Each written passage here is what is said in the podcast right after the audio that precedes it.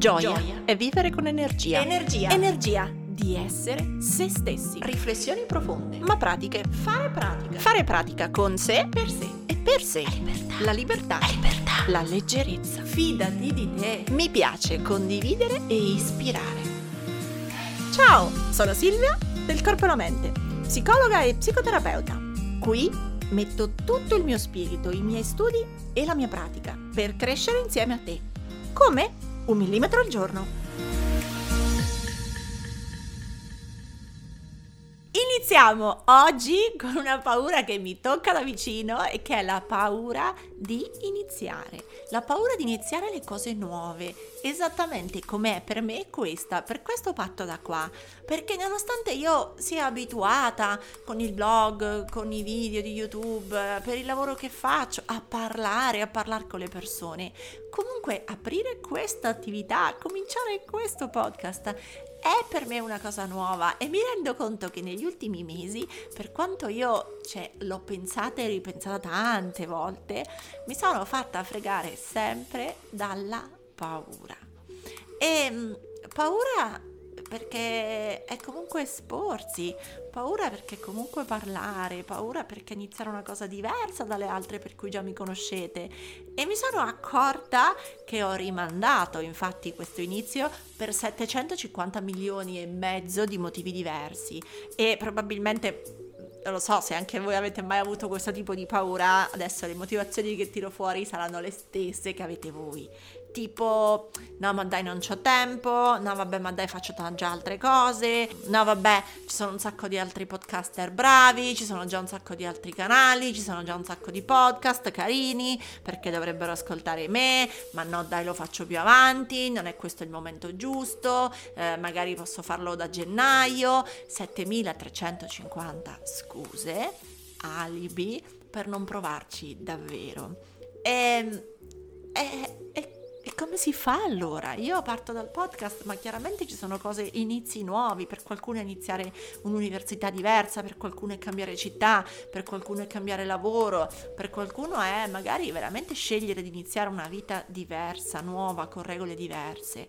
E i nuovi inizi, cavolo, si spaventano. Quindi andiamo oltre alle 7000 scuse che ognuno di noi trova e ragioniamo su che cos'è questa paura degli inizi. Perché iniziare una cosa nuova ci mette boom, profondamente attaccati al tema del perfezionismo, perché se iniziamo una cosa nuova vorremmo A essere certi del risultato, B essere certi che la faremo non tanto e non solo bene, ma meglio, molto meglio, perfetti.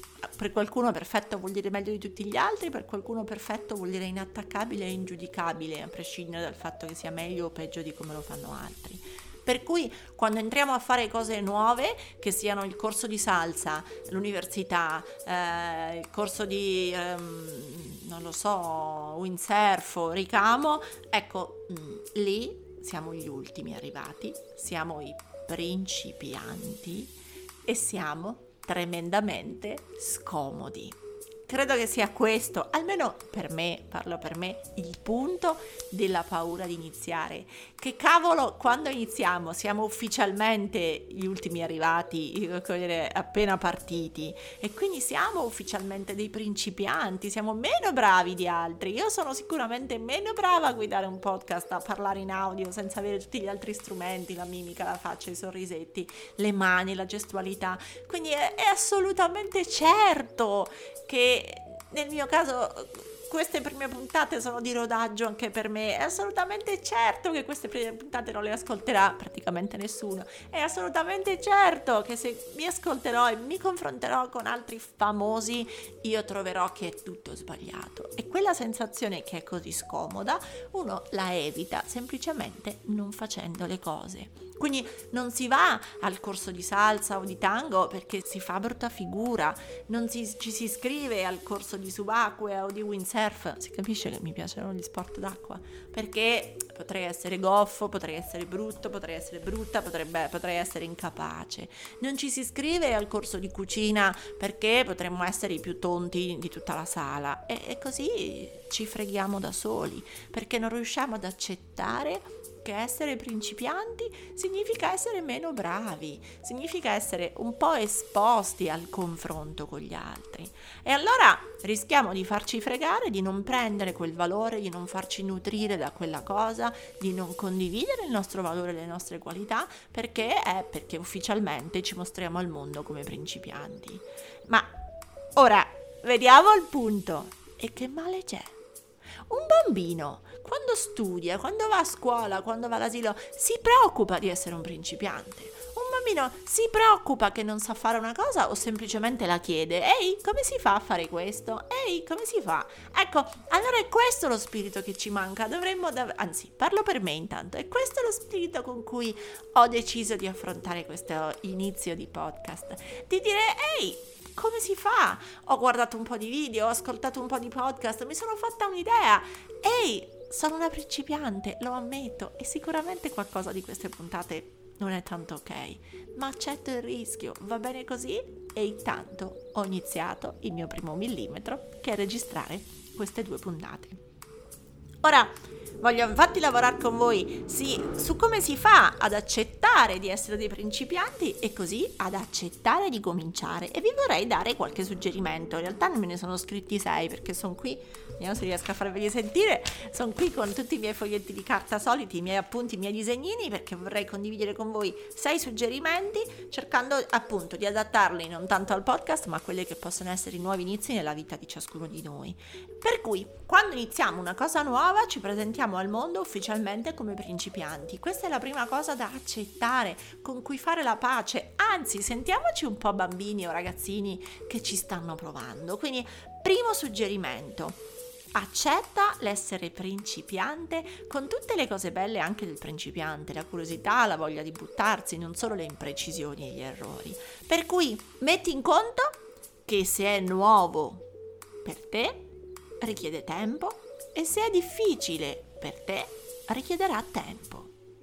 Ogni inizio è infatti un esperimento, ogni inizio è buttarsi in qualcosa di nuovo che come tale è, è, è automatico che non lo sappiamo fare. È, è certo, puoi darlo per scontato, possiamo darlo per scontato.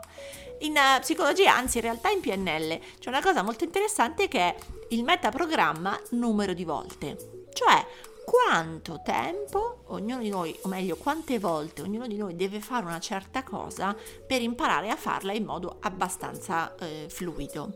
Per esempio guidare la macchina, c'è chi impara con poche guide alla scuola guida e chi invece ha bisogno di tante ore uh, o mh, mm, imparare a tagliare velocemente, che ne so, io dico la cipolla perché non la so tagliare, um, c'è chi ci mette 5 cipolle, chi ce ne mette 200 e tuttora, non, e, e anche dopo 200 non le sa fare. Imparare a scrivere un buon testo, una buona presentazione di sé, c'è chi lo impara dopo 3 volte e chi lo deve fare 15 volte. Imparare le tabelline, ci sono bambini che le imparano in poche volte e bambini che hanno bisogno di tanti mesi. Ognuno di noi ha un numero di volte e i metaprogrammi sono proprio, diciamo, modi di cablarsi del nostro cervello, non c'è il metaprogramma giusto e non è che per ogni cosa, se il mio metaprogramma è 10 volte, più o meno ci metto 10 volte a imparare a fare una cosa, vuol dire che in tutti i settori, sempre, perennemente, io dopo 10 volte sono bravo. Ci sono delle cose per cui ce ne metterò 8, delle cose per cui ce ne metterò 13 e va bene così.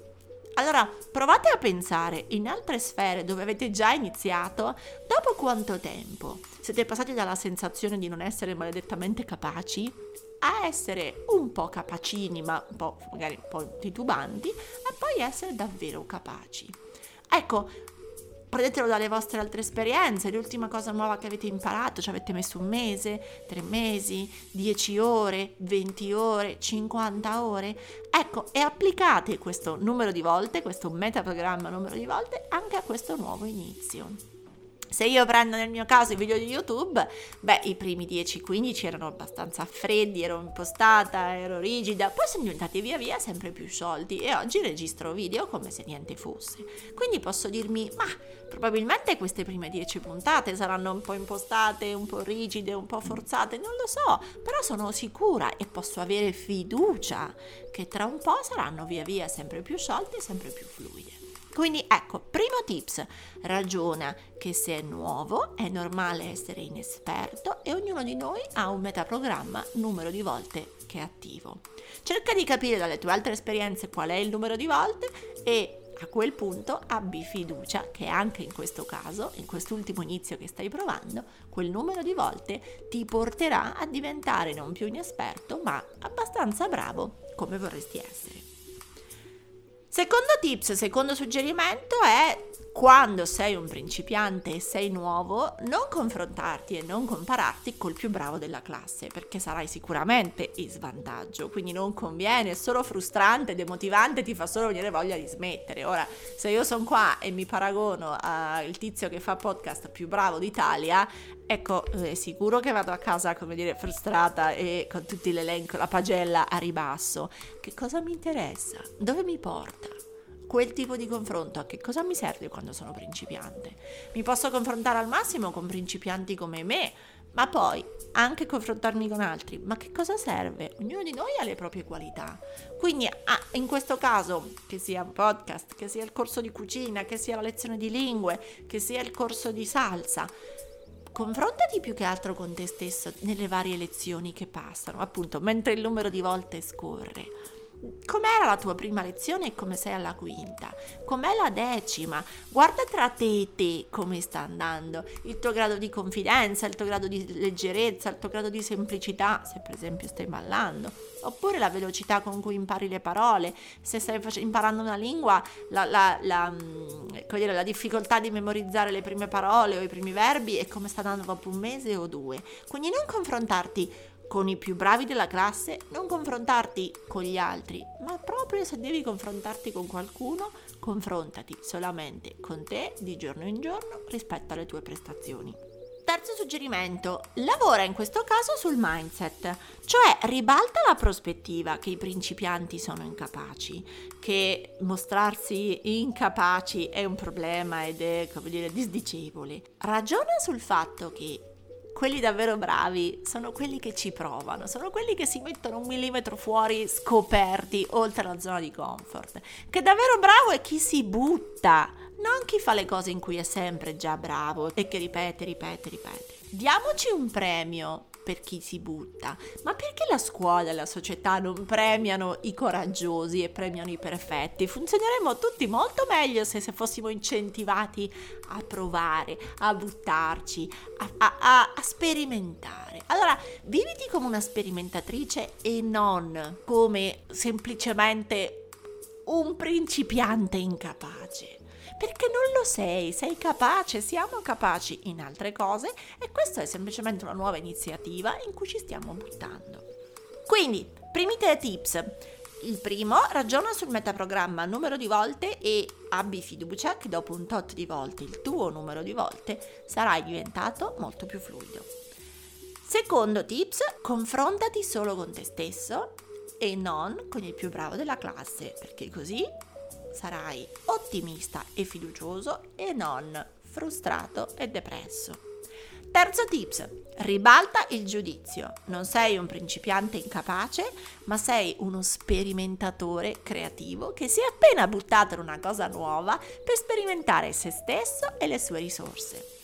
Quarto tips, me lo sentite dire spesso, lavora in termini di scrittura e lo unisco al quinto di visualizzazione. Sia la scrittura sia la visualizzazione ti possono aiutare a fantasticare e appunto poi a trascrivere quelli che sono i possibili scenari di te se quella cosa la fai. È come se potessi immaginarti già in anticipo che farai quella cosa, farai quel nuovo lavoro, frequenterai quella nuova università, sarai una ballerina di tango oppure sarai il prossimo windsurfer nella prossima estate. Ecco, immaginati già, visualizzati già che lo fai. Che sensazioni ti dà? Sei contenta? Sei soddisfatto? Sei orgoglioso di te? Sei emozionata? Qual è la sensazione? Come la vivi? E cerca di caricarla di tutti i valori positivi, di tutte le sensazioni più belle e positive che ti vengono, in modo tale che il cervello si nutra già in anticipo di quella cosa bella che si sta per immaginare di fare, in modo tale che usi quella quota parte di energia derivante dall'immaginazione per attivare quel buttarsi fuori nella mischia oggi anche se fa paura. Usa quella bellezza di quello scenario che immagini, che ti fa già venire l'acquolina in bocca, per darti quel calcio nel sedere che ti serve adesso per buttarti fuori e iniziare a fare quella cosa. Ultimo suggerimento, ragiona a passi piccolissimi, a millimetri appunto. Cosa significa? Che anziché darti, devo diventare la miglior ballerina di salsa, devo imparare l'inglese perfettamente, devo essere, dire, vivere il tuo obiettivo, la tua novità al 100% al massimo livello, ecco, smontalo, fai le cose più piccole. Nel mio caso, per esempio, io mi sono detta, vabbè, dai, incomincia registrando la sigla, un minuto. Poi vedi, se ti piace la tieni, se no la butti complice Giacomo, grazie Giacomo che mi ha registrato la sigla, mi ha aiutato a costruirla e poi registrato, abbiamo registrato nei suoi studi. E, um, intanto mi sono buttata e ho provato per un minuto. Poi abbiamo registrato la sigla finale un altro minuto è passato. Poi mi sono seduta qui e dico adesso comincio, adesso comincio, adesso registro la prima puntata e dopo sei mesi che rimando ci ho messo altri tre giorni da quando ho fatto la sigla a registrarla, a sedermi qua e registrare proprio queste cose che state ascoltando adesso. Perché comunque faceva paura aprire il microfono e parlare senza guardare nessuno. E, ehm, ma mi sono immaginata appunto di farlo a piccoli passi. Ho detto ok, registra solo la puntata zero, quella in cui un po' racconti e vedi come va. Ah ok, adesso registra solo questa prima puntata e poi vedi come va. Quindi smontate il vostro nuovo inizio in passetti millimetrici, perché così anche per il vostro cervello è più facile farlo, fa meno paura. Buttarsi fuori nella mischia o nell'arena, come dice Brené Brown, Fa meno paura buttarsi fuori nella mischia se so che devo solo mettere fuori la punta di un dito e non tutta me stessa. Quindi ragioniamo sulla cosa più piccola, il passettino più piccolo. Volete fare inglese? Imparate una frase al giorno. Volete fare salsa e vi vergognate a iscrivervi a un corso? Chissà perché oggi ce l'ho con la salsa. Boh, col tango, con qualunque altro corso vi venga in mente.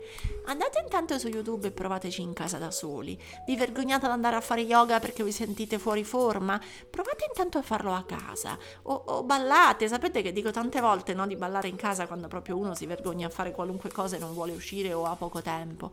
Va benissimo così.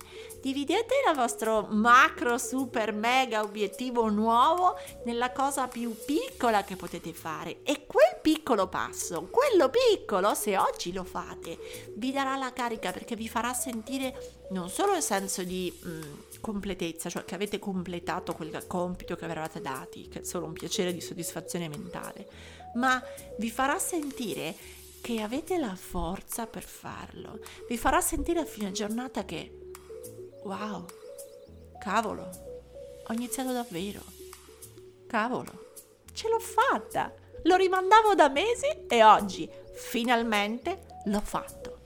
Ora vi voglio fare un esempio sempre relativo alla paura di iniziare, ai miei cambiamenti, che magari sia un po' più complesso del semplice aprire un podcast o um, iscriversi a un corso di inglese o, o, o di ballo, no? E, e lo prendo sempre dalla mia vita. Riguarda per esempio l'iniziare una vita nuova cambiando città. Io l'ho fatto già due volte in maniera grande, nel senso che a 19 anni da Ancona sono andata a Milano per l'università e poi a 33 ho scelto di mia sponte, quindi non perché c'erano delle richieste professionali o degli obblighi, ma ho scelto di, per, mia, per mio desiderio di spostarmi di nuovo da Milano a Roma, quindi due grossi traslochi, uno da 19 anni e uno a 33. E um, cambiare casa, cambiare città, cambiare la, la propria vita, le, le, tutto, non è esattamente una passeggiata. E cavolo, sì che fa paura. Cioè, a 19 anni ero contentissima di andare a fare psicologia all'università fuori, felicissima di lasciare Ancona, felicissima, avevo immaginato, vedete, torna la visione, mille volte al tempo delle superiori il mio andare fuori. Io in realtà non volevo andare a Milano, anzi, quando andai a fare il test di ingresso a Milano fu la prima volta che vidi quella città e io volevo andare a Bologna, a Roma, e, ehm, ma per una scelta familiare, insomma, sembrava la cosa giusta da fare per il tipo di Ateneo, il numero chiuso, insomma, eh, finì su Milano la mia scelta. Fantasticai mille volte l'università fuori, ma che paura poi quando è stato veramente il momento di fare le valigie e andare. E in quel caso lo stesso, la visione mi aiutò, la scrittura, da brava diciottenne tenevo tutti i diari e, e e, e, e, proprio pagine e pagine e pagine dove io da un lato raccontavo le mie paure, da un lato raccontavo le mie gioie, l'euforia, la, che non vedevo l'ora e allo stesso modo anche che me la facevo sotto. E intanto dicevo, ah, sarà bello passeggiare, andare qua, andare là, andare a teatro, andare alle mostre. Comunque Milano era sicuramente una città più ricca, più viva, più piena di servizi che ovviamente Ancona e ancora di più l'ho fatto da grande a 33, nel senso che magari può essere facile no? dire eh, vabbè ma a 19 anni con l'idea dell'università è facile, diverso è farlo da grandi. Ed eccola qua, a 33 anni l'ho scelto di andare a vivere a Roma e sono felicissima di averlo fatto, ma anche in questo caso mi sono messa a fare la sperimentatrice attiva di me stessa quando ho iniziato da subito ad applicare il piccolo millimetro, perché in realtà uscivo da un periodo di salute abbastanza complicato, sapevo di avere bisogno di un cambiamento forte, sapevo di voler proprio cambiare casa, cambiare città, cambiare regole, cambiare abitudini, cambiare tutto. E questo era sicuramente una grande passione, un gran motore per me ma non sapevo da dove iniziare. A Roma conoscevo no, un paio di persone, avevo deciso di fare la scuola di psicoterapia, quindi conoscevo qualcosa, ma andavo e venivo per lavoro spesso, ma non avevo nessun punto di riferimento reale. E allora ho cominciato con i piccoli passi, dicendo vabbè, prova. Vai qualche weekend, vedi delle case in affitto, ti fai un po' un'idea. E quindi davvero io ho cominciato venendo a Roma per lavoro, magari aggiungevo un giorno e mi fermavo in qualche bar del centro di cui oggi ricordo con affetto, eh, appoggiavo la cartina bella sdraiata e mi facevo aiutare dai, dai, baristi, dai camerieri a selezionare le zone. Dopodiché guardavo sui siti gli annunci di case e riuscivo a fissare due o tre appuntamenti. E l'idea non era trovare la casa perfetta in quel momento, l'idea era semplicemente cominciare con la scusa di andarli a vedere iniziare a vedere i quartieri, capire il modo di vivere. E mi piaceva un sacco, quindi piano piano così ho sperimentato l'idea che vivere a Roma eh, mi piacesse. E vedere quegli appartamenti di nuovo la visione mi faceva sentire come sarebbe stato se l'avessi preso. Non era un fatto estetico, era proprio, ma mi immagino di andare a fare spese nel supermercato che c'è qui di fronte, mi immagino parcheggiare il motorino in questa stradina, mi immagino vivere qua con tutti gli odori di questo quartiere, i, i rumori, cioè viverlo già a pieno, anticipando quel momento. In questo modo univo il millimetro, il piccolo passo, che in questo caso era neanche la scelta di casa, ma era semplicemente vedere 30 appartamenti con la visione. Nel frattempo, poi quando tornavo in treno, scrivevo, scrivevo l'idea che mi ero fatta. E questo ha fatto sì che weekend dopo weekend io mi sia affezionata all'idea, l'abbia fatta crescere e mi abbia fatto meno paura. Trovata la casa, ok, allora definito, cioè attraverso la casa ho definito il tempo. Ah, tra due mesi sarà pronta, perfetto. Allora in due mesi devo organizzare il trasloco. Ah, ok, allora fare gli scatoloni. Ah, ok, aspettate, ho uno scooter, non posso fargli fare 500 km in autostrada al mio scooter, quindi troviamo chi mi fa uh, un noleggio, diciamo un furgone che mi possa trasportare il, lo scooter e così via. Ho affrontato il cambiamento di una grande cosa, il cambiamento, la novità di un cambio città, affrontandola a piccole, piccole, piccolissimi passi. Poi è stato il momento di, ok, uh, chiudi le bollette di casa vecchia, lascia il contratto d'affitto dalla disdetta, ok, adesso è compra gli scatoloni, ok, adesso è questo weekend fai i pacchi, ah ok, lunedì mattina verrà appunto il furgone che hai noleggiato a ritirare lo scooter, ah ok, e così via. Il mio trasloco è stato molto più facile da quando l'ho pensato, che era semplicemente un'azione via l'altra. E vi potrei dire che allo stesso modo anche la gestione della malattia e del tumore l'ho affrontata così. Ah ok, è solo un esame. Ah ok, è solo una settimana. Ah ok, è solo questo. Ecco, per me la più grande soluzione alla paura di iniziare non è pensare a tutta la casa finita, cioè a, a tutto il finale che io voglio, ma è solo è solo questo. È tutto qui. È solo questo. E in questo modo scomporlo in cose talmente piccole che facciano molta meno paura. Forse mi potreste dire, Eh vabbè, ma poi quando uno apre gli occhi si accorge che invece cavolo è un casino aver cambiato città, dover ricostruire gli amici, la rete. Sì, ma tanto comunque sarebbe stato un casino, sia che lo premeditavo e lo pensavo per giorni e settimane e mesi, sia a maggior ragione se poi mi fossi sabotata in nome di queste paure. Quindi tanto vale lasciar perdere, fatelo a piccoli passi, arrivateci una volta atterrati ve lo assicuro, ve lo giuro, è molto più facile. Siete già di nuovo con i piedi nella cosa nuova, anziché temerla, ci siete già. Il calcio ve lo siete già dati, siete già atterrati e siete pronti a ripartire. Quindi, davvero, funziona per le cose piccole, funziona per le cose grandi. Abbiate coraggio, lavorate sul vostro metaprogramma, lavorate sulla scrittura, sulla visione in modo da ingolosirvi, ma soprattutto ragionate a piccoli millimetri, che non vi spaventano, ma che anzi vi fanno venire voglia e ops, vi ritroverete magicamente già sulla nuova mattonella, dimenticando quella da cui provenite. Quindi, ecco a voi la mia riflessione sulla paura di iniziare e i miei sei suggerimenti che ora ve li ricapitolo tutti. Primo, accetta di essere un principiante e lavora sul tuo metaprogramma numero di volte, prendilo da altre esperienze che hai già superato e capisci qual è il tempo medio con cui tu impari a fare una cosa e abbi fiducia che anche in questo nuovo inizio quel tempo medio si avvererà. Secondo tips, non compararti con gli altri, non compararti con il primo della classe, comparati solo con te stesso e con le tue sensazioni che mano a mano migliorano. Terzo tips, ragiona sul tema del giudizio. Quindi non sei tanto un principiante sfigato, ma sei uno sperimentatore attivo e creativo che si sta buttando in una nuova cosa, mettendo alla prova le proprie risorse. Quarto e quinto, lavora con la visione e con la scrittura per anticipare come sarà quando sarai bravo, come sarà quando sarai già capace e fluido nelle cose nuove che stai iniziando adesso. Lavora su quelle fantasie per farti dare adesso in anticipo quel piccolo calcio nel sedere che ti serve per cominciare. Ultimo tips, scomponilo in passi millimetrici e fai il primo millimetro, perché quella sensazione è impagabile di dire wow, dopo mesi che rimandavo, oggi l'ho fatto e ti darà la voglia di farlo anche domani. Quindi, scegli coraggio, non la paura, scegli il tuo millimetro e inizia.